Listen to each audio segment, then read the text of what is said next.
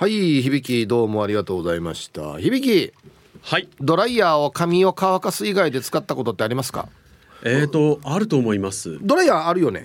ありますあります。はあはあはああ。のーまあ洗濯物をねどうにかして早く乾かさないとっていうことで例えば服とかタオルとか、うんやったこともありますし、うん。えー子供の頃はあれですねあの新聞紙を詰めたあの濡れた靴にもうドライヤー突っ込んであ。っていうのをやったこともありますし、ああとはちょっと変わったのであの修正液を塗った髪はい。を早く乾かすためにえーってやってみたこととかもありますしあと大きな食器の、えー水を飛ばすためにとか。いろいろ使ってますね。はい。まあまあめったにやらないんですけど、そういうことやったなっていうのは今このテーマ聞いて思い出しましたね。うん。靴ねそうですね。靴なかなか乾かないんだよね。なかなか乾かないんですよね。厄介なことに。うん。なのでもう本当にドライヤーを突っ込んで っていうのはやるんですけど匂いがねそうね。返ってくるんですよね。うん。まああの大抵洗ってからね突っ込むので、うん。そんなに嫌な匂いではないんですけどなんか布あ分厚い布特有の湿ったもわっとした香り。あのマットと同じ匂いだよね。体育館のマットと。そうですね、うんうん。ああれのももっと湿度が高い匂いがうん。こうこっちに来るのでうーってこう思いながら顔をしかめながら突っ込むっていうことをやりますね。ねえ。あのーあれなんですよ。水回りを洗った後に、はい。このほらこの底に水がね少し残るじゃないですか、はいはい。あれをこうきれいに集めるためにとか使ったりしますね。なるほど、はい、きれいに集めて水を完全に消すために。洗面台周りね。そうですそうです。あはあはあはあなるとかも使ったりしますね。綺麗に洗った最後にき完全に水を消すために。布拭きをせずにドライヤーでっていうのはやったことあります。大。活躍だなじゃあ響きんちのドライヤーな。まあそうですね。結構いろんなものに使い回されてなんか便利扱いされてドライヤー的にはどう思ってるんだろうと。思ったりもしますけどね。どんなやつですか？ドライヤー。あのなんいろいろいろあるじゃないですか今ね。なんかなんかナノイオンが出てるとか。あーいやそんなんじゃなくてもシンプルに、うん。えー強風の、まあ、通常の風うん。と、まあ、微風の温風強風の温風っていう3段階ですね。あはあはあはあ結構強い？結構強いと思いますよ。はい。うんうんうん。いや、うん、そうですね。ドライヤーはでも本当に朝急いでる時なんかにも髪を乾かさないといけないっていう時は本当すごい活躍してくれますよあね。そう、うちねうちねっていうか僕ドライヤーないんですよ使ったこともない。使ったことはもちろんありますよ高校生の時はもうだってね髪型決まらんともう学校行かんみたいなところあったんでうんうん。チェッカーズ世世代ですからねはははははは。なるほど。その頃が一番使ってた。はいあの頃が一番使ってましたね今はあれですか？じゃあ風呂上がりとかでもこう髪型を整えたい時なんかも別にい。やもう本当にタオルでよく拭いて、うんうんあとはもう扇風機当たって自然乾燥ですね 扇風機当たって自然乾燥。はいはあ。あでもあれですか？ヒーポーさんちょっと癖毛気味ですか？えっ、とね伸ばすとちょっと癖毛気味ですけど、単発にしてる間は大丈夫ですね。なるほど、はい。あれですか？じゃあ今の状態の髪の量ぐらいだともう乾いたら毎回同じ髪型になるみたいな感じですか、はいはい。ほっとけばもああうもうわざとそうしてるんで。なるほどなるほど、はいはいはい。もう徐々に丸坊主に近づけていこうという作戦なんで僕は。ちょっとずつ。少しずつ、はい。みんなが気づかないうちにそうそうそうそう。そうあいつの間にか丸坊主になってるっていう作戦にしようかななんか5と。思ってるんで年前と髪型違うねみたいな。そうそうそう。あのチューチュルパーマ失敗パーマ誰が失敗パーマよや。何も言ってないですよ僕。あの時とは全然違うねっていうようにしようかなと思ってるんで、ん。はいはい、もう目指せ丸坊主ですね。そういう意味ではあの癖毛の方ってねもうあのこう髪質がね、まあ、強いですからこの癖の、であのもう決まってて、ん。この物臭な方なんか便利かもしれないですね。いろいろとそうね、ほっとけばその形になるとそいううね。整える必要ないっていうね。感じじゃ便利かもしれないですよね。そうですね。うーん。でもドライヤーをこういうことに使ってるって奇抜な話とかってあんまり聞いたことないですけどあ,、るんですかね？一応今日のアンケートがね、はい。髪を乾かす以外で使ったことあるかなんで、うん。まああの体の部位でもね、うん。髪以外あるんでね、あーなるほど、えーたまにね、はいその見たりするんですよ。その公共のね、おお風呂というか。ああなるほど、ね銭湯とかの、あドライヤーをね置いてるところとかでね、はいはいはい。まあね。うどことは。わ脇まではまあまあ、まあ。まあ100歩譲ってですけどね、はいはいはい。そこを当てるっていうね、そこなんだろう直接当ててるわけじゃないけどドライヤーをね、あのもう使いたくないなっていう感じになっちゃいます、触れてはいないけれども。触れてはいない。風だうんけだけどと、そうなんかね、うん。その TM レボリューション状態ですよだから前から風バー来てね。うん。そこまでそうしっかり乾かす必要あるの？っていうのはね。そうそうそう。だからもう書いてあるからねそういうところは。あここには紙以外にはいドライヤー使用しないでくださいって書いてあるからね、はいはいへえ書かないとそれ以外に使用する人がいるんでしょうね。でもそこに使用しようって考えたことすらない。俺もないんですけど。あ時々はなんていう風呂上がりにこう肩とかに水滴が残っててそれをこう手手のひらでスッと伸ばした後にそこに当てて一気に乾かすとかはありますけど。あそれはやるんだ。あの肩とか残ってるとやっぱりこの嫌なんで、はいはいはい。でも、もうか髪以外だとかそんなもうもう本当に上半身ですよね。肩、首からあ首周辺ぐらい。ああまでは使うけど。までは使いますけど、首から下には使わない。下に使ったことはないですね。使おうと思ったこともないので、今言われて、はあなるほどと思って。いやいるたまにいるからやめてねっつって、なんでしょうね。結構。いやもう完全に乾かしたいんでしょ。ああなるほど。今一一緒ですよ。だからその肩の水滴を拭いた後もまだちょっと湿ってるから、はい。それを乾かしたいっていうのと一緒ですよ多分なるほど。こだわりがこその腰から下にまでを読んでいらっしゃるとう。うう。ん。だと思いますよ。いやまあねまさか髪型整えたりはしないと思いますけど。髪型というか流れというか。七三分けにするとかね。嫌ですよ。そんなの見たくない。見せられたくもない。ちょっとした拷問じゃないですか。なんでそこまではしないと思うけど。ましないと思いますけど。まあまあで乾かしたいんでしょ多分。うーん、あなるほどね、頭以外の体の部位ってのも言われてみればはあってなりますね。うんですね。こうねえー、と早く乾かしたいっていう時にやっぱ便利なアイテムなので、体以外にもいろいろと使われたりはすると思いますけどね。あのさ僕そうそう昔から不思議だったんですけどはい。そのドライヤーってはい。髪乾かすからその温風だけでいいって思いません？あー。あれの冷風というか、はい。普通の風はあれいつ使うんですか？あれはですね、ん。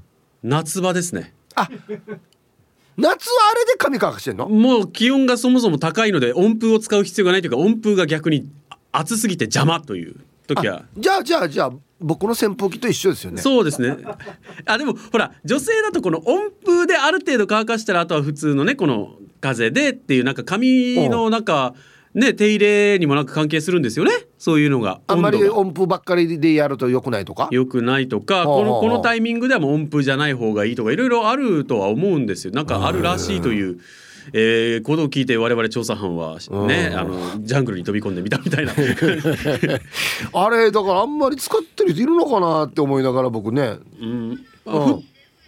ふうんうん今はい。女子スタッフから音符の後に冷風やると艶が出るって聞きましたよっていう。なるほど。艶が出るって聞いたけど実際艶が出てるかどうか確認してないんですかね？温風だけのと普通の時のと。まあそれは比較対象で夏休みの自由研究じゃないんだからうん。そこまでやらないと思いますけど。うん。まあ。そうみたいですよ。へえ、そういう使い方なんですねあれね。まあでもねあの例えば髪じゃなくても、ずっと熱い風で乾いたものと、はい。途中まで熱い風で、うん。あとはもう自然のね気温で乾燥させたものとではなんか仕上がりがね、例えばあの薄く切った例えば果物とかだとす反り方が違うとかね。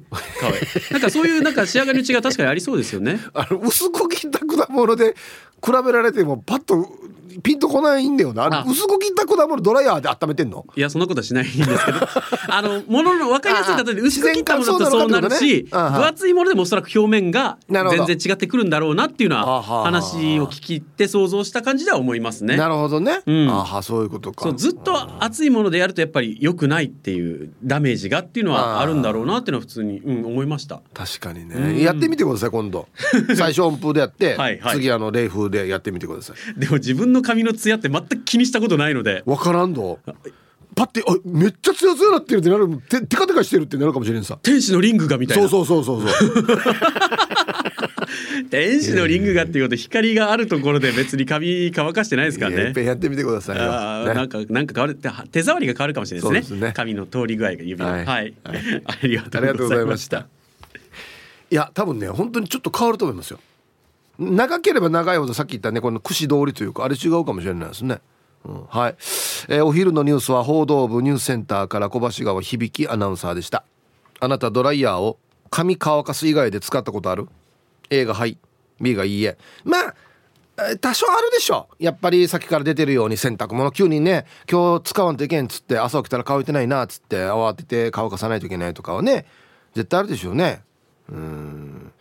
あとはもうさっきからずっとね 響きとのあの会話の中で出てますけど髪を乾かす以外だから髪以外の部位ってことですよね。はあ、行きましょう。ヒブさんこんにちはこんにちは。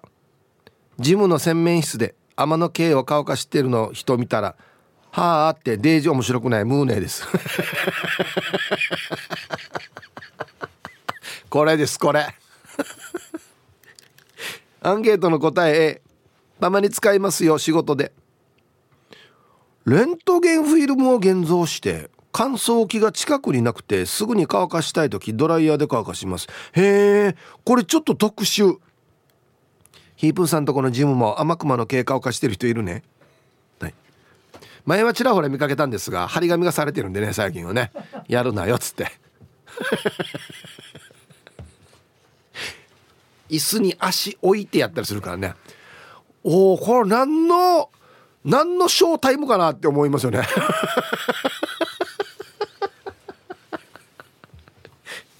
むるはむる一応おじさんたやしがおじさんからもクレームが出たんだろうね。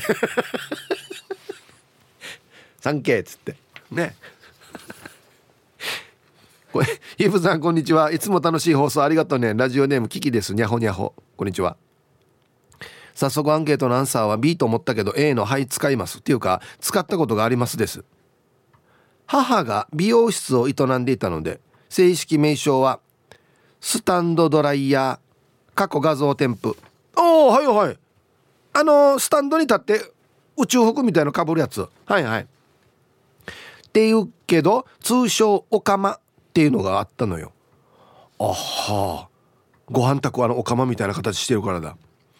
それに乾ききっていない体育着を入れ乾燥機代わりにしちゃった。この中に？へえ。あんまり乾かなかったけどね。あと旦那さんは一人暮らしをしていた時風邪をひいてしまったけど翌日仕事を休むわけにはいかないと。ドライヤーをつけタオルで巻いて抱きしめて布団をかぶり汗をたくさんかいて熱を下げ仕事に行ったってめちゃくちゃ荒い。これ危ないな。これ燃えるやつだなこれ。ヒーブさん。ドライヤーについてるクールはホットで髪の毛を乾かした後クールで冷やして髪の毛をツヤツヤにするためって知ってましたか？あやっぱそうなんですね。うん。はいキキさん。ありがとうございます。うん。このお通称オカマ。ねスタンドドライヤー中に体育入れた。ひっくり返してまさに鍋状態にして中に入れてたのかな。これも危なくない？燃えんか？ねえ、これ見なくなりましたね。昔のの美容室にもねチブルにカーラー巻いてからねおばちゃんたがユンタクしながらこれやってましたけどね。まだあるのかな？はいありがとうございます。ドライヤードライヤータオルで包んで危ないよ。絶対危ない。こんにちは。ちゃまちゃまです。こんにちは。今日のアンサー A 髪はいつも扇風機で乾かしているので俺と一緒だな。ドライヤーは髪を乾かす以外でしか使っていませんね。え？むしろ？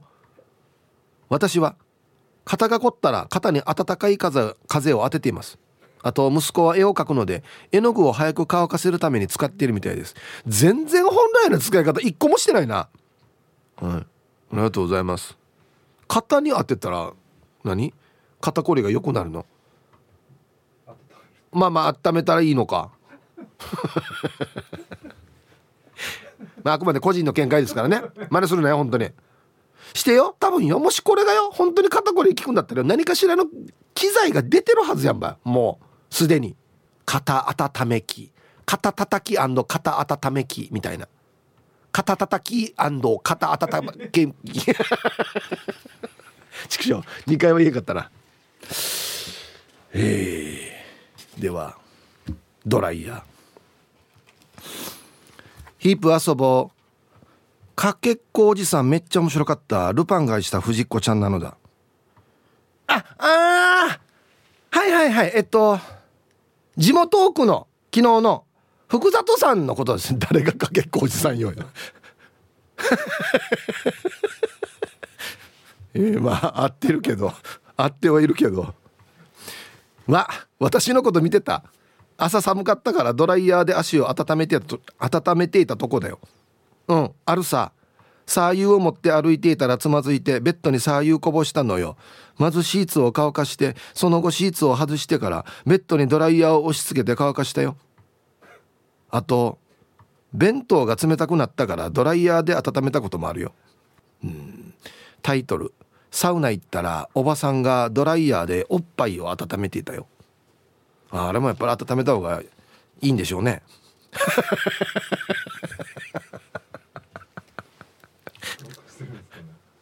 乾かしてるのか？あそうか。めちゃくちゃ巨乳だなじゃあ。ごめんなさい。弁当は これ温まるね。まず。まず温まるねドライヤーで。なんか弁当やりたくないんだよなドライヤーで。なんでかわからんけどなんかな髪の毛が入っていそうな気しない？なんかわからんけど連想してしまうというか。すごいな。これ弁当今のとこ第一位だな。目的外使用。あのドライヤーの説明書に書いてないね。弁当は温めないでくださいって。表面しか温まらんからな。イブさんチェス 2V 男優です。こんにちは。アンケート A 釣り行ったら必ず釣り竿を洗うんだけどその時に使ってますね。おおこれは大事にしてますね。釣り竿の継ぎ目ってなかなか乾かないから竿の下の線を外してそこからドライヤーの風を当てて乾かしています。すごいな。死に丁寧にやってるな。皆さんご存知と思うけど特にガマカツの竿って湿気でコーティングがプクプクしてミーハーがなるから完全に乾かさないといけないさね。はあ皆さんご存知のネタだから今日もボツなんだろうな。じゃあガマカツね。はいはい。これ高校で習いますからね。釣り竿はやっぱりガマカツが一番上等だよっつってね。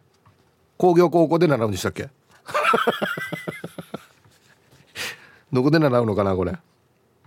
いや俺いやでもなこれ多分出高のやつだろうな。俺もガマカツ使ったことありますけど安いやつですよ。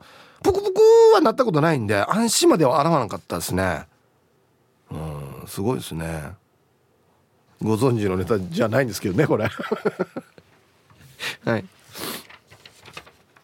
ラジオネーム中文中だけど何かさん。はいさいヒープ兄貴。こんにちは。アンケートを釣りに使う浮きとかにスプレーして乾かす時にドライヤーを使っているよ。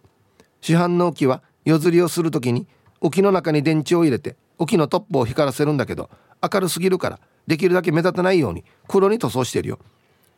魚にも違和感がないから超過も良くなってる気がする。では時間まで読んだ千葉良斎いやこれは僕は知らなかったですね。あのはい電池入れて光らすっていうのは知ってたんですけどあれが明るすぎるから 黒に塗装してもうほぼ光らんようにしてるっていう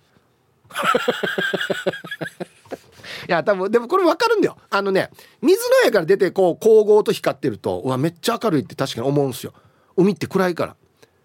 ギリッギリ見えるぐらいのところまでこの黒いのでやってるってことですよね。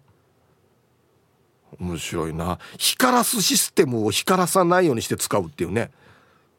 はいありがとうございます。あこんななちっちゃい技やってこの乾かす時とかにドライヤー使ってるってことですね。なるほど。皆さんこんにちは。プルタブと言います。こんにちは。アンケートを足の指の間を乾かしたりプレゼントを買った時に貼られている値札のシールを値段がバレないようにするために剥がす時に使いますね。あこれはですねステッカー類のあのドライヤー上等なんですよ。マジで。はい。あとあまりに寒い時に背中にドライヤー突っ込んだら上着が溶けました。特殊な訓練を受けた人以外は真似しないでくださいね。そんじゃまた。はい。ね。あの 素材をねよく確認しないとあヌンリがあのシャカシャカ素材とかあんなの溶けそうだよね一発で。うん。はい。真似しないでくださいよ。やけどしたりもするからね絶対。危ないよ。えー、皆様お疲れ様です。今日はアンサー A ですっていうのはようちゃん。はいこんにちは。あれあれあれ来た。車の配線いじる時に熱収縮チューブを炙ったりステッカーを剥がす時に温めるのに使っています。DIY に使う人結構いると思います。はい。ようちゃん。はいあのー、実はですね専門のドライヤーもあるんですよ。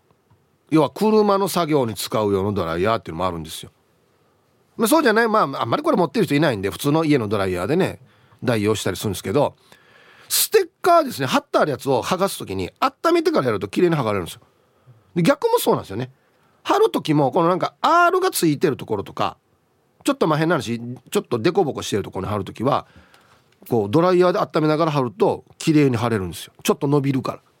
あのステッカーの素材が伸びるから。さすがですね。で配線と配線つないだ後にこのなんかビニール袋みたいなのはめるんですよ。そう。それを熱するとシュッてこう縮まって完璧につながって防護できるっていう。あそうそうそう。ヒージャパイセンさんが、えー、今日もいたしくですということで今日のアンケートを終え車とかのリャンって剥がすのとか綺麗にいけるからいいはずよ。リャン面テープですね。あとプラとか樹脂を曲げたりするのにも便利ってば。ヒートガンなければ代用するさ。これこれこれ。ヒートガンね。車用のがちゃんとあるんですよ、うん、で車用ので紙やったら多分ね燃えるんじゃないかなって僕思ってますけど。ガマカツは習わんかったなっていうツイートが、川崎のしおんさんが「私が卒業した名古屋の私立高校では習わんかったな。理系で特進コースだったからかな。文系や普通コースでは教えていたのかもな。そうかもしれないですね。やっぱこう教科っていうかねあれが違うと違うかもしれないですね。サウロお兄さんです。こんにちは。アンサー A です。僕が小学生の頃に友達の家でかくれんぼをしていたらお風呂場から友達のお父さんが出てきて下の毛にドライヤーを当てて最後に香水をかけていたのを今でも覚えています。終わり、はい、こういうなんなんていうのかな、うん、伝統。ね。その家の伝統。を守っていくわけですよね。だからね。ついでね。はい。ありがとうございます。で子供家帰って言うからね。誰々のお父さんがこんなやってやってたよっつって「お母さんあれなんで？あれ髪の毛に使うんじゃないの？お母さん」っつってね。本日も聞いております。ラジオネームヌー太郎です。こんにちは。こんにちは。某検索サイトを開くとセクシー女優が絶賛男性応援サプリの広告が出るのですがあいにくまだ応援される年ではありません。ヒープさんはどんな広告が出てきますか？なんで広告縛りやがや。何の広告も出ないですよ。本日のアンサー A です。車とか DIY が趣味な方は紙を乾かす以外でもよく使うんじゃないんですか？ステッカーを剥がしたりパテや FRP を固めるのに使ったり。ちなみにヌー太郎の父親は毛を乾かすという使用用途として間違ってはいませんが母ちゃんが奮発して買ったマイナスイオンが出るドライヤーでアンダーの方を乾かしていましたよ。そんなところにマイナスイオンの潤いを与えてどうするつもりなんだとも思いましたが本人曰くこれが気持ちいいんだと言っていました。本人の気持ち良さとは裏腹に家族は気持ち悪いと思っていましたけどね。イブさんみんな違ってみないいという言葉がありますがやっぱり人と違ったことをしてたら困るっていうのも事実です。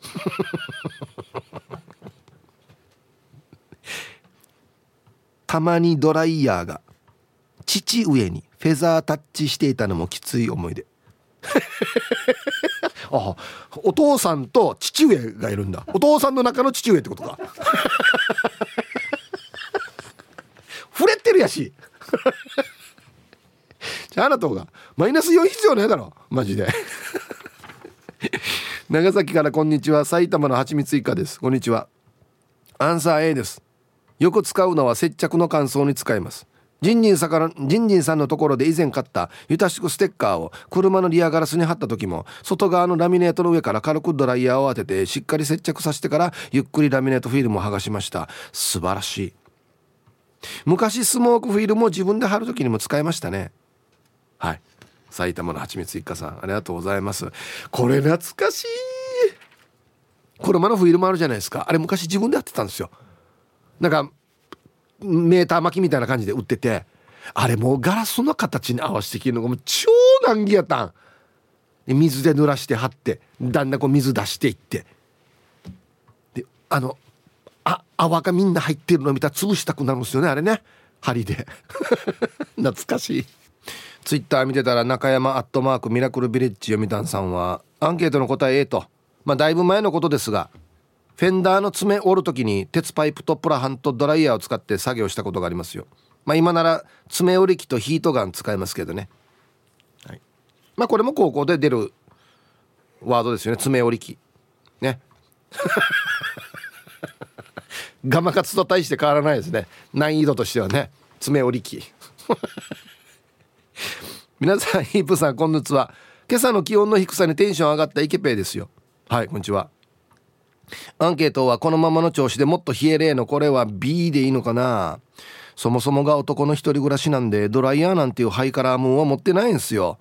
実家で暮らしていたわらば自分は日曜の夜に上履き洗って月曜の朝になっても乾かんでママイケペイからだから毎回日曜日の朝に洗えって言ってるのにやっていう言葉を背中に受けながらドライヤーを当てていましたね。あれ中にたっくんでうっちゃん投げてたらぐにゃぐにゃのぐにゃ履きになってましたよね。まあちょっとまと溶けてるな。ゴムな。うん。はいエキペイさんありがとうございます。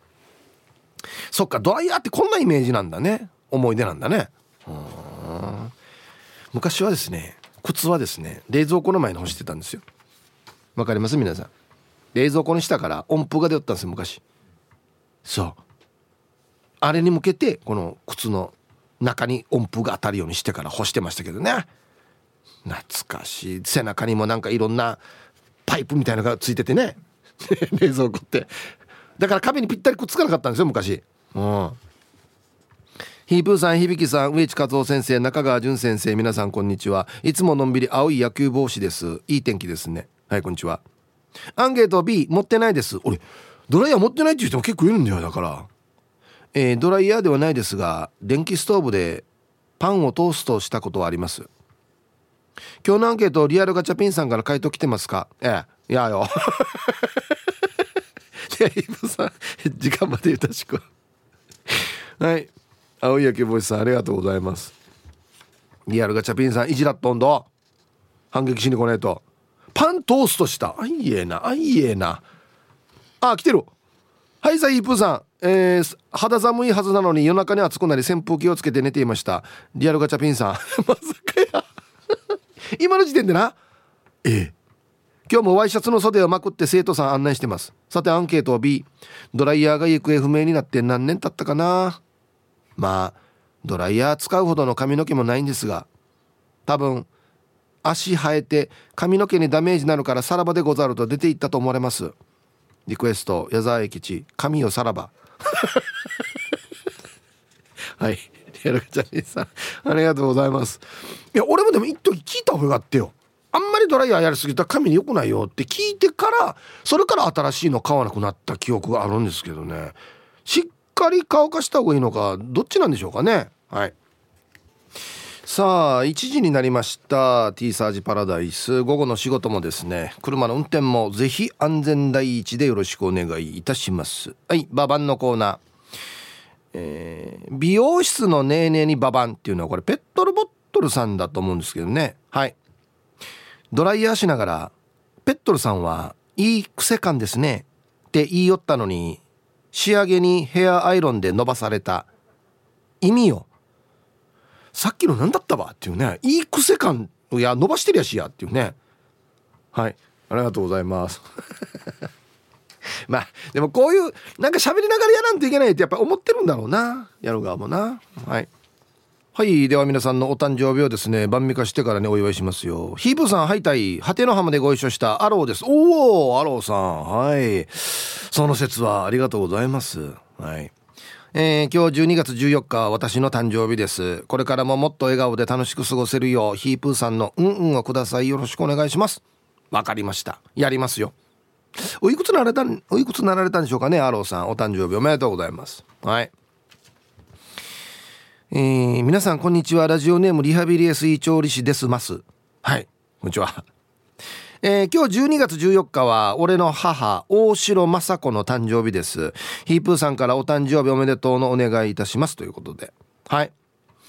リハビリアスイ調理師さんのお母さん大城雅子お母さんお誕生日おめでとうございます。では12月14日お誕生日の皆さんまとめておめでとうございます。はい。ハッピーバースデーほはい。本日お誕生日の皆さんの向こう1年間が絶対に健康で。うん。そしてデージ笑える楽しい1年になりますように。おめでとうございます。こっち食べてくださいね。肉食べた方がいいんじゃないかなと言っておりますよ。はい。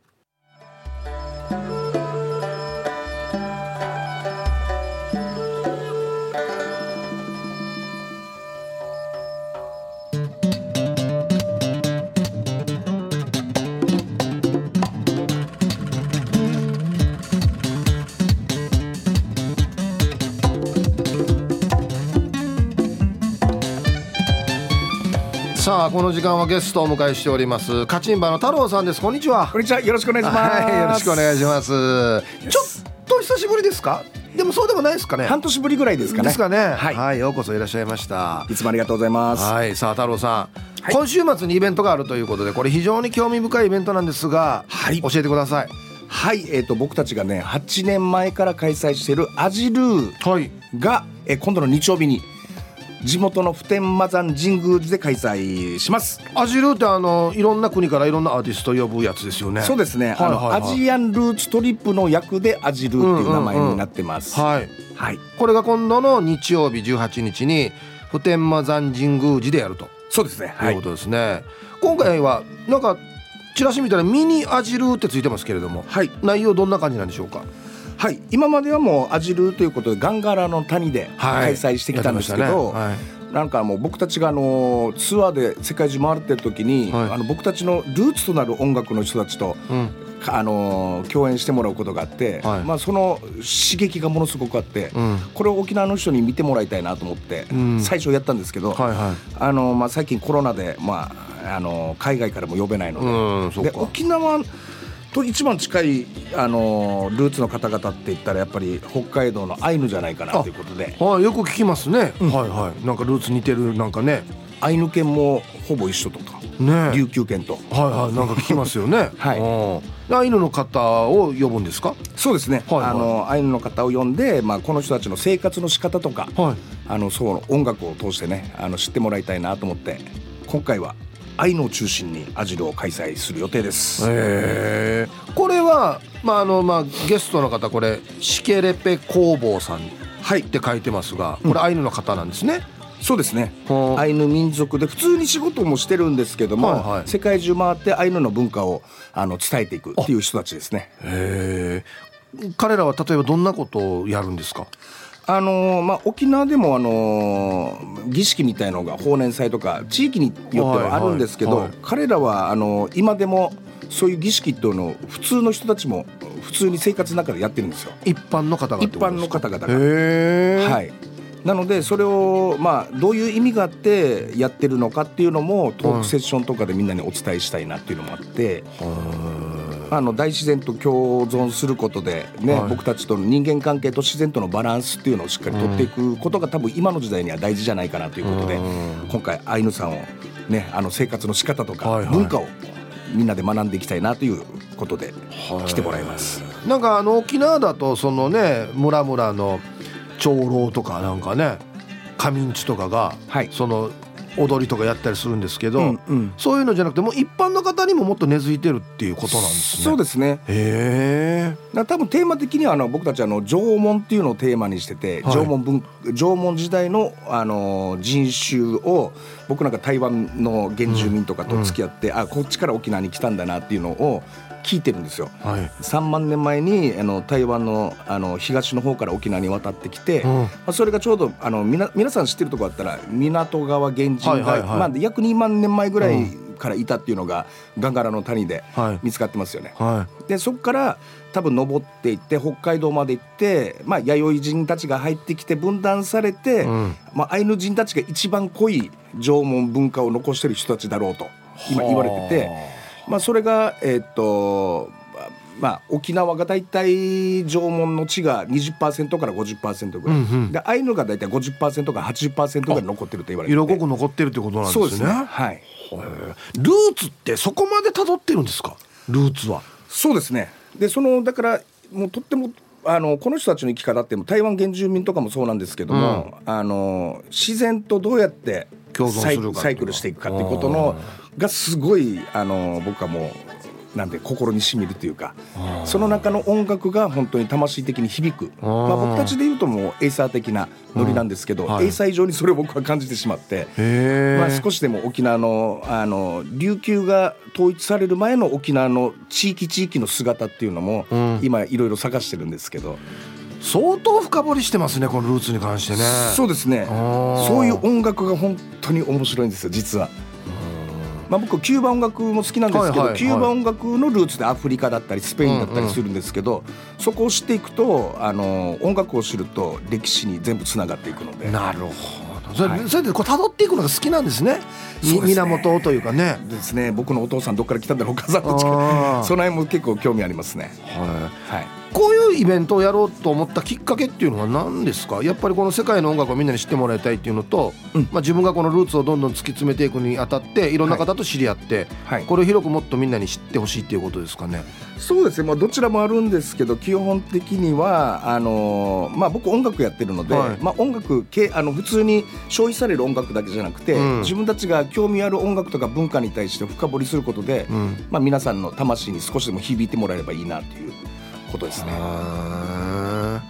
まああの資料にですね土地に根ざした生活に息づく祈りの音楽って書いてますけど、はい。まあ、ミュージシャンとしてこの生活の中の音楽っていうのは意識されていますか,、なんか今おっしゃってましたけどやっぱ消費される音楽の方が結構多いじゃないですか。多いですね、はい。ね、売れてパッとまたなくなってってまた次の新曲どんどん出していかんとうん。なんかダメだよみたいな空気ありますけどそうですね。まあ一方にまたずっと昔からあるような音楽もあって、はい。老若男女問わずうん、聴けるような音楽もあるわけじゃないですか。そうですね、うん。なんかもうそれもルーツ普通に考えていくと僕あの小学校の頃から夏休みずーっと西表に行ってたりとか、はまあ、あの少しみんな島に住んでたりとかへもしてたので、まあ、その中の自然の音っていうのが全部音楽につながってるんですよ。ーうん。はい、なので、まあ、そういうのもあったりとかあの人が戦争とかで抑圧されて失われていく言葉とか、うん。それで影響を受けて音楽新しい音楽が入ってきたりしてチャンプルするものとか、うん。ちょっとまたあの天秤にかけてどっちも影響されてるので、うん。どっちも大事にしたいなという思いで。だからなるべく自然との向き合い方っていうのをすごい大事にしていかないとなかなかバランス取れないなっていうのがうん。最近いつも思うことですね。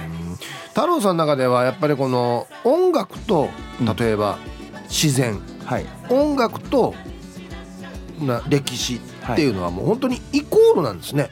イコールですね。ねえ。はい、あんまりみんなそこをくっつけて考えてる人はそんなにいないのかな？音楽は音楽だけで考えている人が多いのかなと思う中、うん。やっぱり背景に絶対そのね歴史とうん、があるってこと自然があるってことなんですね。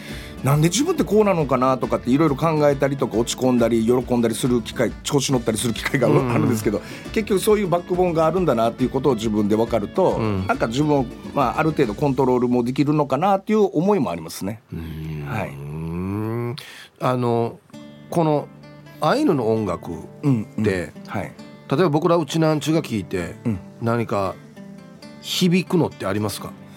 あのとっても分かりやすく言うと縄文系の文化を持ってる人たちっていうのが男の人の,、はいあのフェイシですよね。はいはいはおあの沖縄だったら「いいやささ」とかですよね、はいはいはいあっちの人もああいうのも「うんはっ!」とかなんかやるとき絶対叫ぶんですよ。い。へえ。であの皆さん知ってるところだったら墓のマオリ族あはいはいはい。の墓とか、えー、ともう遠く行くとイースターと南米まであの縄文文化っていうのが伝わってて、はい。まあ、海洋文化っていうんですかね、うんうんその人たちはもともと大体同じだっただろうって言われてますけど愛の手が入ってくるんだこの男性。そうそうですねはい。アジアのかっこいい男たちのあの掛け声みたいな。面白い。それはアイヌにもあるんですね。そうですねじだから墓的なだからそういうものですよね魔除け的に使う儀式だったりとか、まあ、あの台湾の原住民も墓と全く同じようなことをブヌン族っていうあの子供たちがやってたりとか。へえ。うわこんなに広くつながってるんですね。つながってますね。で沖縄だったらそれがエイサーで、うんうん。あのみんなねわかると思いますけど、うんはい。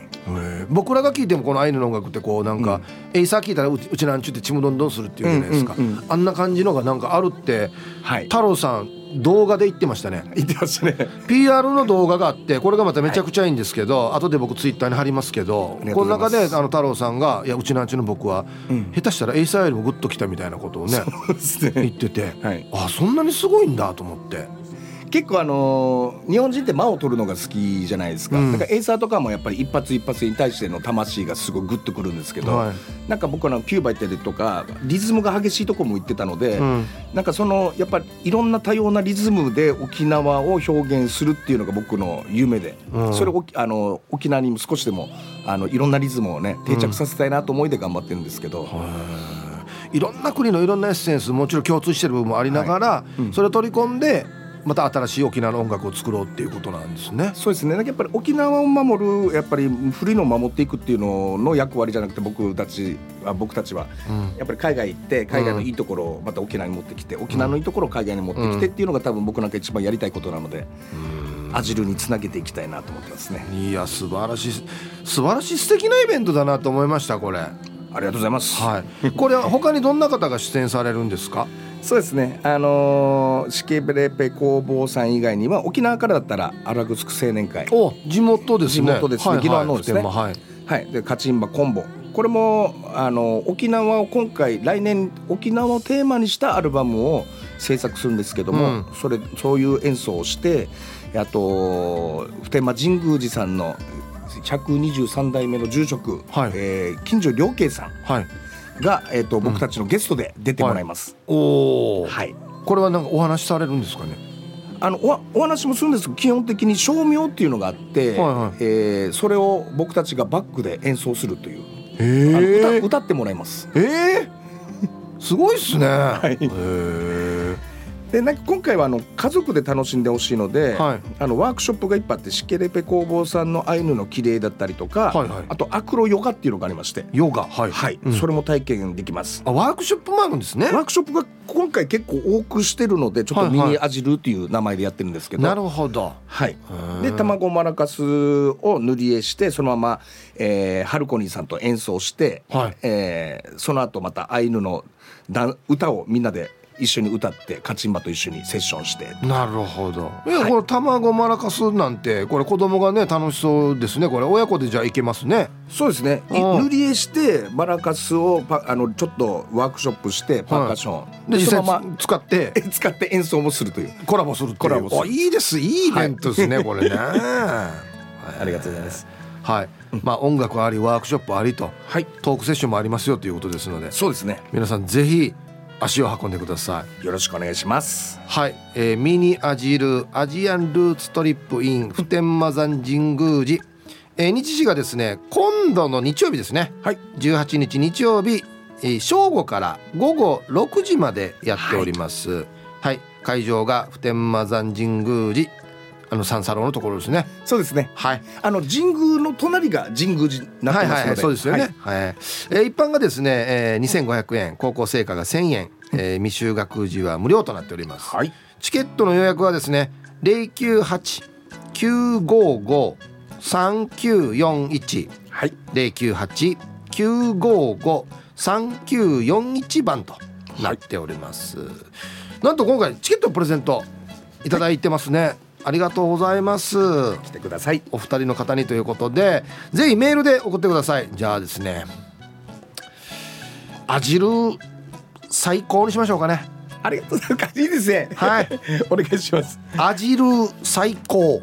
はい。はい、アジル最高と懸命に書いてえ本文にお名前住所連絡先書いてください。はい。当選者にはメールを、えー送ります。当日イベント窓口での受付ですということになっておりますので。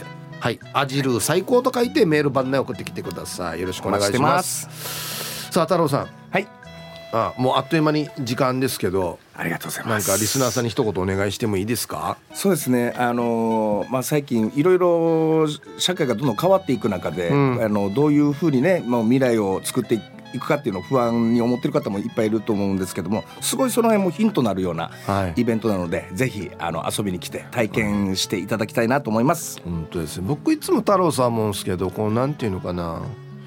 音楽やっててこの根っこがしっかりしてるっていう感じがするんですよね。いつも。ブレてないというか。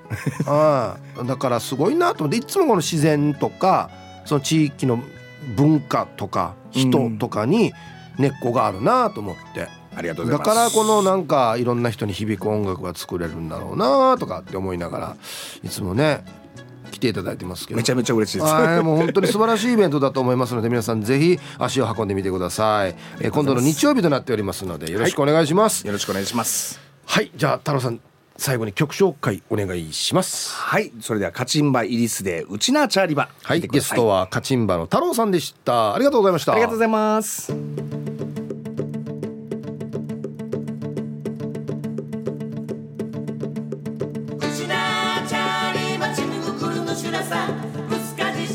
しらっしゃ海山の中身しゅらさウチナーチャーリー町にくるのしゅらさぶつかじしらっしゃ海山の中身しゅらさ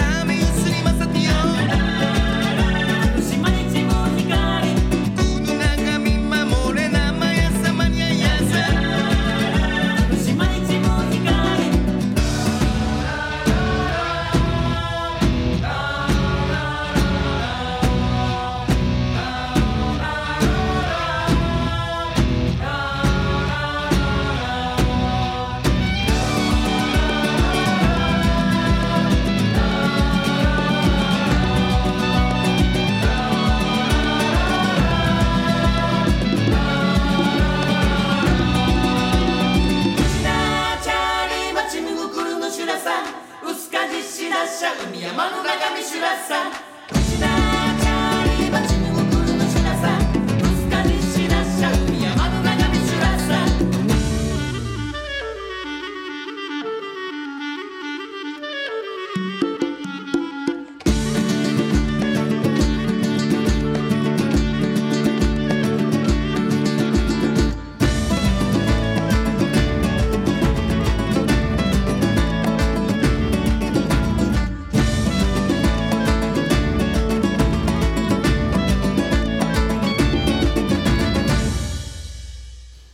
これもめちゃくちゃいいなカチンバイリスで「ウチナチャーリバ」という曲をねラジオから浴び出しましたけど。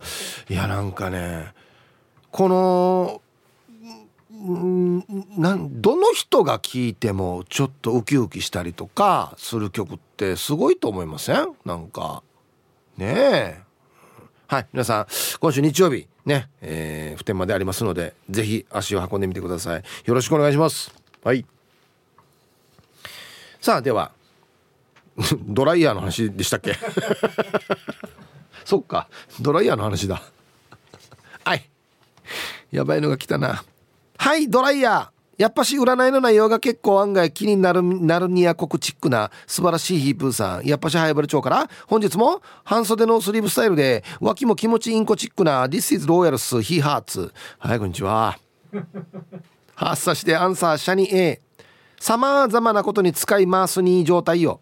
ハッサヒープーさんやっぱしローヤル的にシャにチブルをヒーハーと乾かしながらもついでに下の方面とえ脇毛と胸毛もヒーハーと乾かすさね。ハッサそんなチックに新しいゴミ袋をきれいに膨らます時にヒーハーとドライヤーの風をゴミ袋にタッコんで膨らましたりやっぱしシールを剥がす前にヒーハーとドライヤーで温めて剥がしたりやっぱし全身を拭いた後に地面を見た瞬間よアギジャビオナベラハッサローヤルボディから抜けたさまざまな毛をブロワーチックにドライヤーで隅っこクラブチックに追い込んででその後に抜け毛をトリンドルローヤル状態をデュアッツ。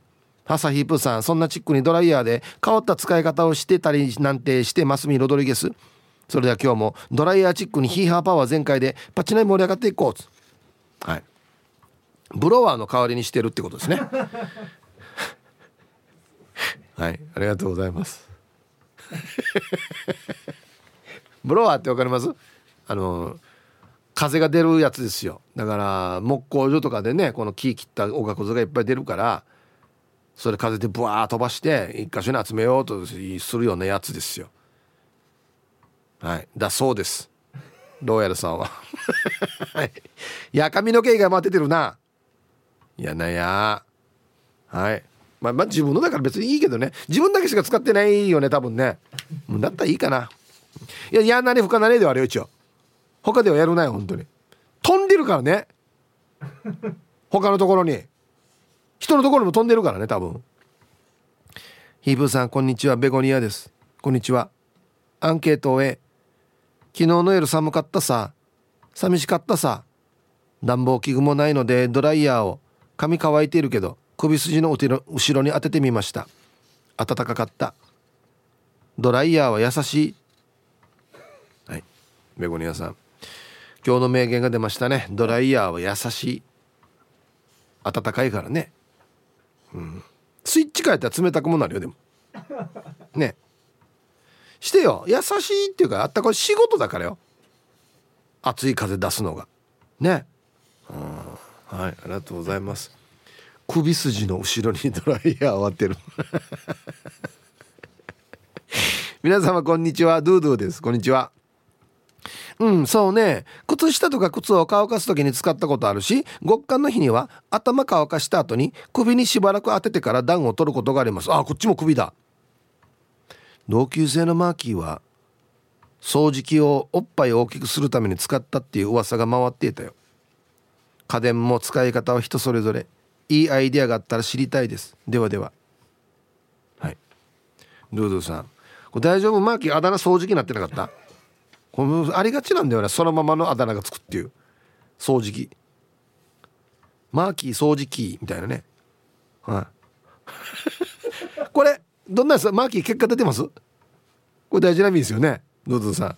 はい。ありがとうございます。アホだな。ウフ上がりの島からどうもカジキ釣りましたですこんにちは。アンサー A 趣味で貝殻でシーサー作ったりしていた時はホットボンドを乾かすのに使っていましたね。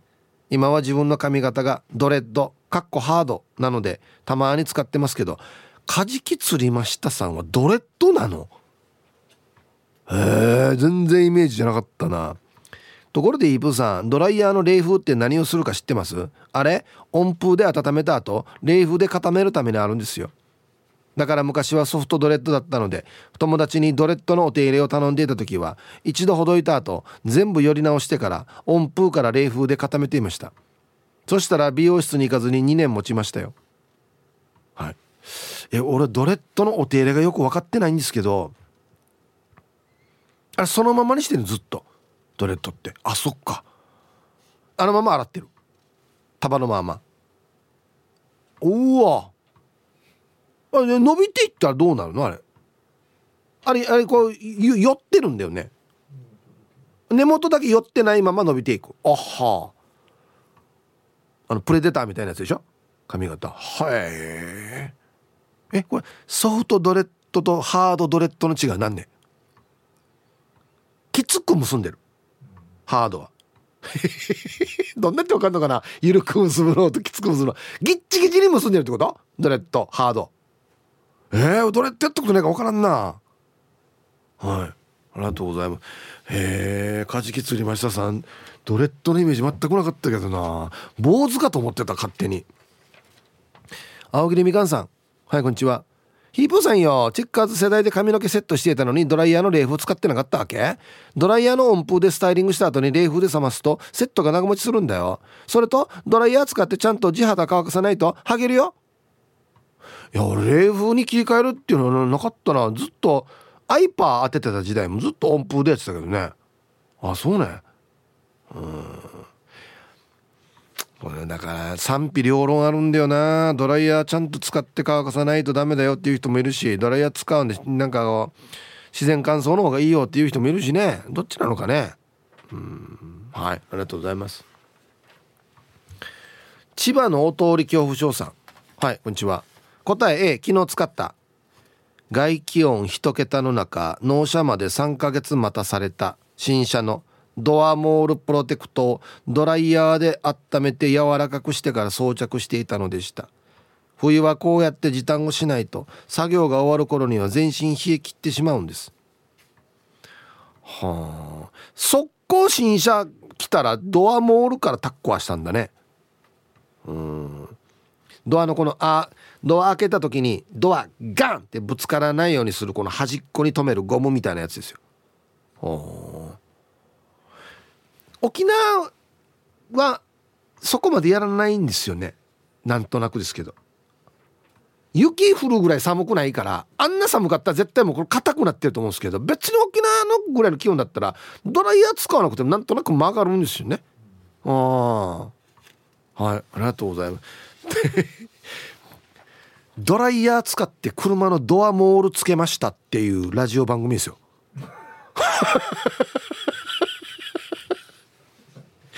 あと一個成人向けレンタル秀夫さん。ヒブさんお疲れライスこんにちは、えー、アンケートの回答プラモデルで使うのへ。プラモプラモデルとそうした後段ボールに入れてドライヤー突っ込んで乾かすよ。せっかちかち山だからよ。はい。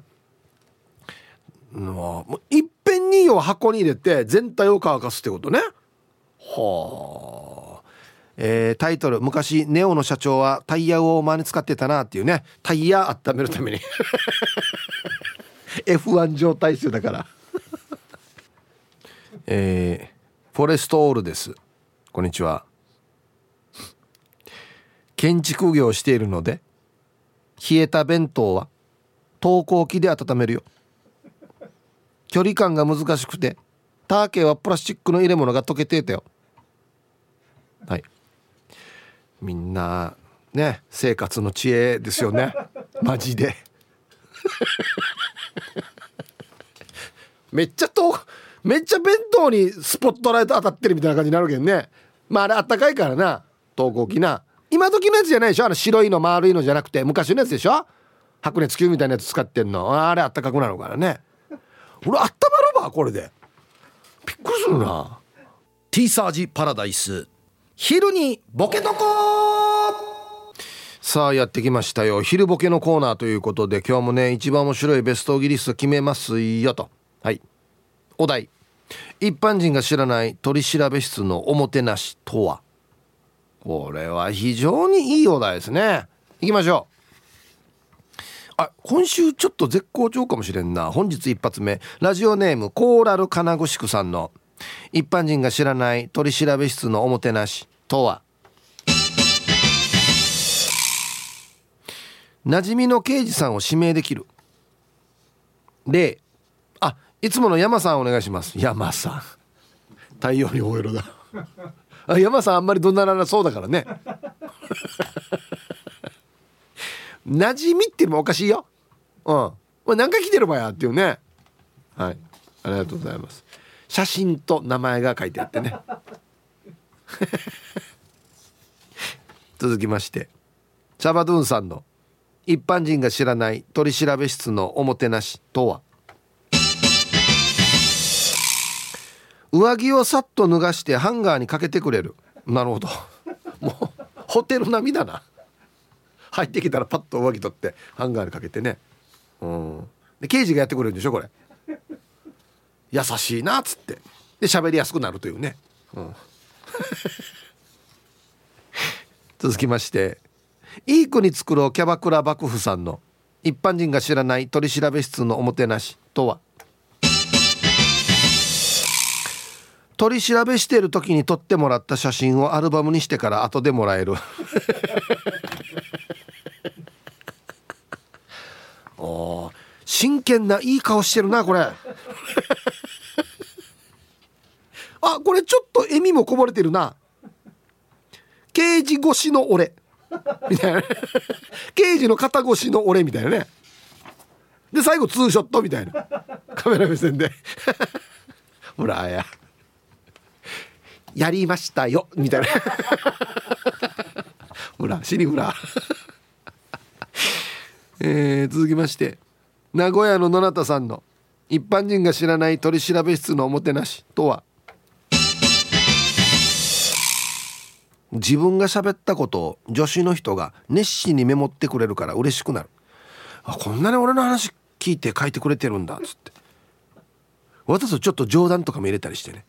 あそこかっこ笑いって入れてくださいちゃんとつって。ね。一同爆笑とか書いてくださいねつって。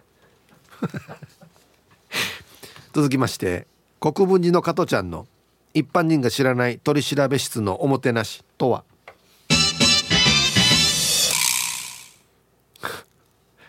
刑事の役をやらせてくれる。なるほど。うまかったんだろ。もういろいろ証拠上がってんだよ。っていうふうに一回やってみてはい。俺こっちなるから。お前相手の気持ちも分かった方がいいから。ね？大変なんだよこれ取り調べやるのって。お前一回やってみよう。俺ちょっと犯人やるから。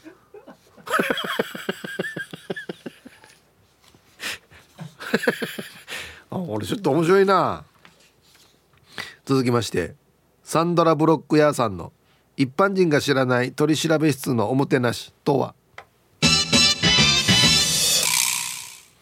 電流強めのマッサージ椅子に座れる。電流か。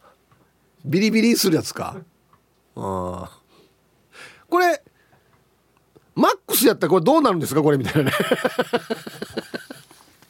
これ大丈夫ですか？これっていうね。うん。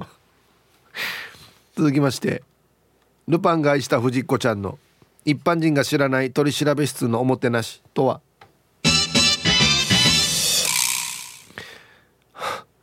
いろんな手錠の試着ができる。なるほど。ときついんで L もらっていいですか？あと金属アレルギーなんでキーのやつってあります？あえっとシルバーの方でシルバーの方で。いいな。続きましてヤンチャストラトスさんの一般人が知らない取調室のおもてなしとは？黙秘権行使の場合だけイエスの枕がもらえる、えー、お前がやったんだろう。えっとああ脳脳か。脳が上か。そうか。共犯がいるんだな。ああ脳が上か。枕でね。枕渡すんだよなでっかいな。お前これでやれなっつって。めんどくさいな。長澤はさみさんの。一般人が知らない取調室のおもてなしとは。年末は金が出れば無罪の福引きがある。いや前平君いい場合は12月に捕まってるよ。はい今月はね1日から全部これ。みんな引いてごらん。金が出たらねもうすぐ帰れる。何も調べない。何だったらパトカーでも送る。引いてごらん。そうか白か。お前がやったんだな。はい。ルパンがした藤子ちゃんの一般人が知らない取調室のおもてなしとは？証拠は揃ってるんだ。って手品しながら口から証拠品を出す。ダラララララ。はい。これがお前が血液を拭いたハンカチ。あこれがお前逃げる時に使った手袋。はい。どんどん出てくるよほらつって。ほらこれお前が使ったこれ凶器のナイフ。おなんで口から出てくる場合やっていう。死にむら面白いけど。ラスト。食い込み罰金503の一般人が知らない取調室のおもてなしとは？本当のことを言うと獅子脅しがなる。あの日本庭園にあるやつね。カコーンっていうやつ。まあ一応殴ったよね。カコン？そうか殴ったのか。カットきた。カコン？お前口ないば どういうシステムなってるばこれ。何がつながってるばあれに。はいということで。で揃いました。はいじゃあ本日のね別荘ギリストを決めますかね。お題がですね一般人が知らないよ取り調べ室のおもてなし。えー、取り調べ中に撮ってもらった写真アルバムで後でもらえるっていう。タイトルもついてますよちゃんと表にね。うん。前平くんの一日みたいな。ね。出演何々刑事。撮影何々警部補。ね。うんあこれ見てごらん。これいい瞬間撮ったよね。あの警部がつ机叩いてる瞬間。バン！おこれは躍動感あるね。っつって。200ページぐらいあるからね。あんな狭い中で。何撮るばえー、国分寺の加トちゃん。これいいですね。刑事の役やらせてくれる。ね。1時間ぐらい散々絞られたと。はい。一回じゃあお前今やったん全部やってみ。俺がその容疑者やるから。お前容疑者も下手くそで一応。一運ばっかり言って。ね。はい。今日一これですね。ルパンがした藤子ちゃん。いろんな手錠の試着ができる。ね。もうあのハンガーみたいなのかかってるからね。こうやって。サンサンプルが。どどれがいいねっつって。まあまあサイズから測っていい？手首から。あ M M 切れてるんだよな今。M 多いわけよ。M よく出るこの時期。あのね綺麗めの L があるから。そっちの方が似合うかもしれん。綺麗めの。あ綺麗めあ綺麗綺麗うん似合ってる似合ってるっていうね。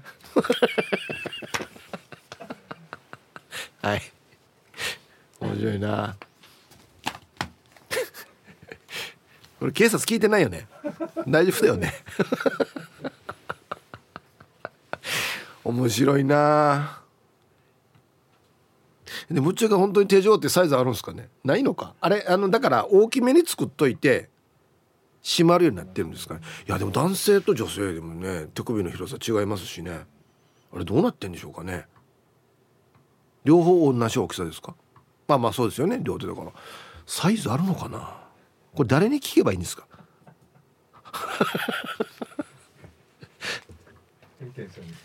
経験者に。いや一応警察に聞くよりはまだ聞きやすいかな。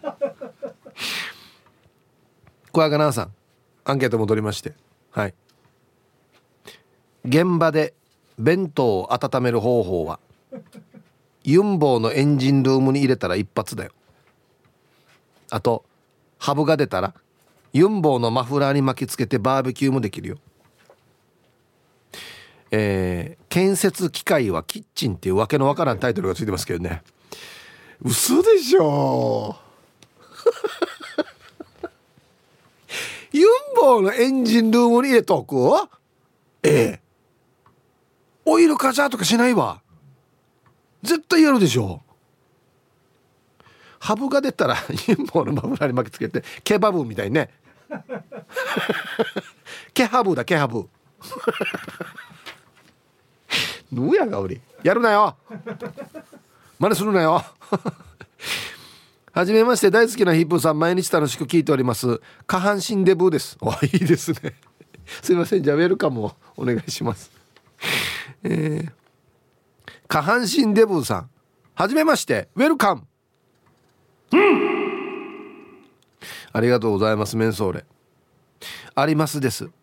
私は自営業しておりますがプライスとかシール剥がしたりの時ドライヤーで温めてからゆっくり剥がすと跡が残らず綺麗になります。はい。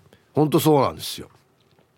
だからなんか人に物あげる時にあこれなんか値札がたっこってるなという時はドライヤーでちょっと温めてから引っ張ると残らずに綺麗に剥がれますね。うんあれ？その海苔の成分がちょっと溶けるというか柔らかくなるんでしょうね多分ね。あはい。